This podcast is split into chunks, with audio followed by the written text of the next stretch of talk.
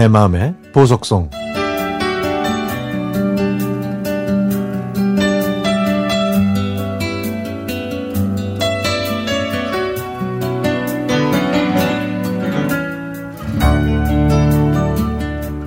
저에겐 언니 셋이 있는데요. 공부에 관심이 없었던 저는 세 명의 형부가 준 용돈을 모으면 곧바로 에어로빅 학원으로 달려갔습니다. 저는 학교를 마치고 저녁 6시가 되면 에어로빅 학원으로 가서 아주머니들과 함께 빵빵한 뱃살을 흔들면서 에어로빅에 열중했는데 그 이유는 화려한 옷을 입고 에어로빅을 열심히 가르치는 에어로빅 강사가 되는 것이 제 꿈이었기 때문이었습니다. 저는 강사가 되고 싶어서 학교를 졸업하고 직장에 다니면서도 열심히 에어로빅을 배웠습니다. 그리고 여러 가지 힘든 교육을 통과한 저는 마침내 에어로빅 강사 자격증을 따게 됐죠.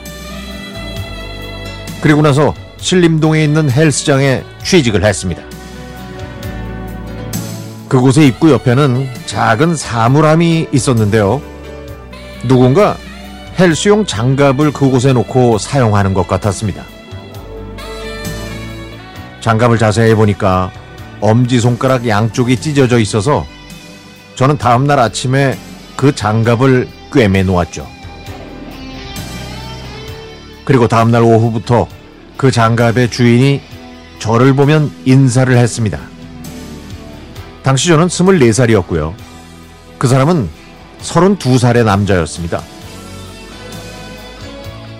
선하게 생긴 그는 고장난 물건들을 뚝딱뚝딱 수리하는 만능맨이었는데요. 물건들을 고치면 다시 운동을 했고, 운동을 끝내고 집에 갈 때는 제 퇴근 시간에 맞춰서 엘리베이터를 같이 타곤 했죠. 그런데 어느 날, 그 남자가 저한테 커피나 한 잔 하자고 하더라고요.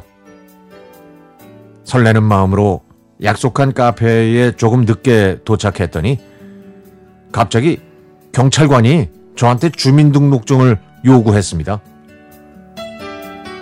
제가 뭘 잘못했냐고 물어봤더니 제가 길을 건널 때 횡단보도에서 조금 떨어진 곳에서 무단 횡단을 했으니까 벌금 2만 원을 내라고 하는 거예요. 참. 그때 제 옆에 있던 그 사람이 경찰관을 데리고 나가서 한참 대화를 했더니 그 경찰 아저씨가 그대로 돌아갔습니다. 그는 저에게 이제 괜찮으니까 신경 쓰지 않아도 된다고 하더라고요. 마치 해결사처럼 말이죠. 사실 그때부터 제 마음은 조금씩 움직였던 것 같습니다. 그리고 며칠 후에 그는 저에게 사귀자고 했지만 저는 아무 말도 하지 못했습니다. 8살의 나이차가 마음에 걸렸거든요.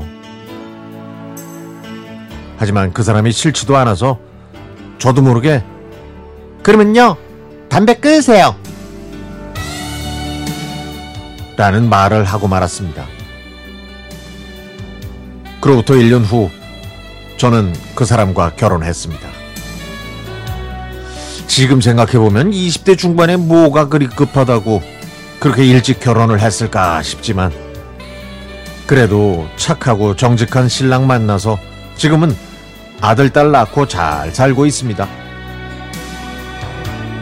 그리고 저는 젊은 시절의 경험을 살려 현재는 어르신들을 대상으로 실버 체조를 가르쳐 드리고 있죠. 아, 이렇게 제 추억을 쓰다 보니까 말이죠. 남편과 제가 처음 데이트했을 때 카페에서 흘러나왔던 그 노래가 불현듯이 듣고 싶습니다.